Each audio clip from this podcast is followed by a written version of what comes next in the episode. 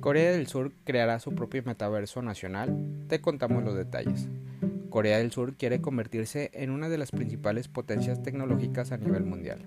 Así lo demostró luego de presentar al público su nuevo proyecto, en donde planea crear un amplio ecosistema de metaverso que resalte el avance de los contenidos digitales y motive el crecimiento empresarial en el país.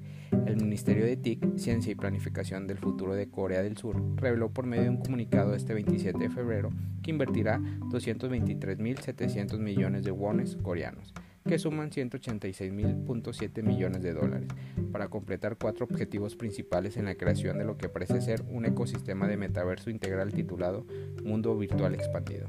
Este metaverso funcionará como plataforma para ampliar el crecimiento industrial virtuales de las ciudades, la educación y los medios de comunicación. Biden pide ayuda a exchange de criptomonedas para evitar que Rusia evada las sanciones.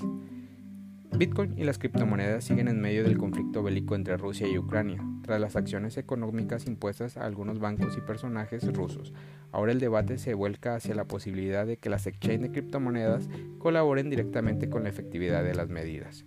Un reporte de Bloomberg señala que el gobierno de Estados Unidos, a través del Consejo de Seguridad Nacional de la Casa Blanca y el Departamento del Tesoro, se reunió con representantes de algunos de los exchanges más grandes del mundo en busca de apoyo. De acuerdo con la información atribuida a fuentes con conocimiento del asunto, la administración de Joe Biden estaría pidiendo al exchange que ayuden a evitar que Bitcoin y otras criptomonedas sean una válvula de escape para las personas y organizaciones rusas sancionadas. Aunque no se revelaron resultados de las reuniones, el medio dijo que las fuentes están convencidas de que las criptomonedas son sustituyentes al dólar estadounidense en Rusia. Aún así, la Casa Blanca está empeñada en frustrar cualquier intento de usar criptomonedas para evadir las sanciones. Este fin de semana se produjo la tal comentada desconexión, la banca rusa de buena parte del sistema de pagos internacionales, Estados Unidos, Reino Unido y la Unión Europea excluyeron a la mayoría de los bancos rusos del sistema SWIFT. Esto implica que Rusia tendrá que buscar alternativas para sostener su economía. ¿Y qué hacemos si los gobiernos deciden prohibir Bitcoin?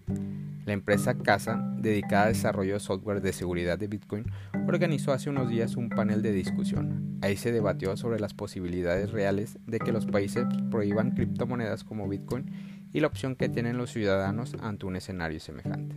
En el debate que se desarrolló en vivo en un space de Twitter participó Jameson Love, CTO de la firma, junto a Ron Stoner, jefe de seguridad de la misma. También estuvieron presentes el bitcoiner canadiense identificado en Twitter como NVK y David Bradley, fundador de Bitcoin Brains. ¿Puede una nación realmente prohibir Bitcoin? Esta fue la pregunta inicial que se lanzó al panel. James Love fue el primero en responder indicando los diferentes tipos de baneo que pueden poner en marcha los gobiernos. Cuando estamos hablando de baneos, hay algunos niveles de bloqueos que se podrían declarar en un país, Varios de ellos no tienen ninguna aplicación, mientras otros han sido más o menos efectivos, observa.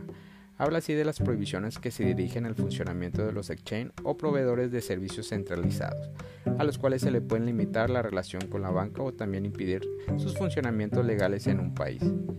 Este tipo de decretos se ha aplicado en países como Turquía y Nigeria. Se trata de una medida que tiene ciertos grados de efectividad, reconoció pero no detienen a Bitcoin. Al hablar de este tema, arroba NVK llama a evaluar el comportamiento de los mercados financieros cuando se informa sobre alguna prohibición de esta naturaleza. Una idea que apoyó Bradley indicó que, a su juicio, estamos muy lejos de que puedan prohibir agresivamente Bitcoin por completo. Los participantes del panel recuerdan que son estos tipos de prohibiciones extremas las que impulsan los mercados negros.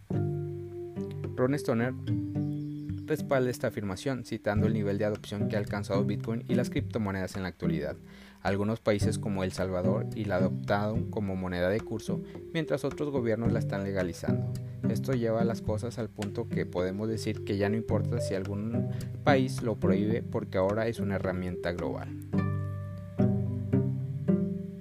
¿Es rentable minar Bitcoin y criptomonedas en Argentina en el 2022? Minar criptomonedas como Bitcoin y Ethereum es una actividad que, en Argentina, tiene una marca diferencial. La situación es muy distinta para quienes operan a nivel industrial y para quienes los hacen desde sus hogares. Al final, si bien es cierto que la industria se mantiene y crece, la rentabilidad es altamente relativa. Para responder la incógnita sobre si minar criptomonedas es una actividad rentable en la Argentina, Criptonoticias se puso en contacto con, dos mineros. Uno de estos dirige a una empresa y otro se dedica a la actividad con un ring de minería de Ethereum desde su casa. Paulina Rossi es la presidenta de Sopning Capital, una compañía dedicada a la minería de Bitcoin y Ethereum, ubicada en la región insular de la Tierra del Fuego, una isla despegada del continente americano, pero perteneciente a la República Argentina. Él afirmó a Criptonoticias que hay muchos recursos energéticos, energéticos que pueden aprovecharse en proyectos relacionados con la minería digital.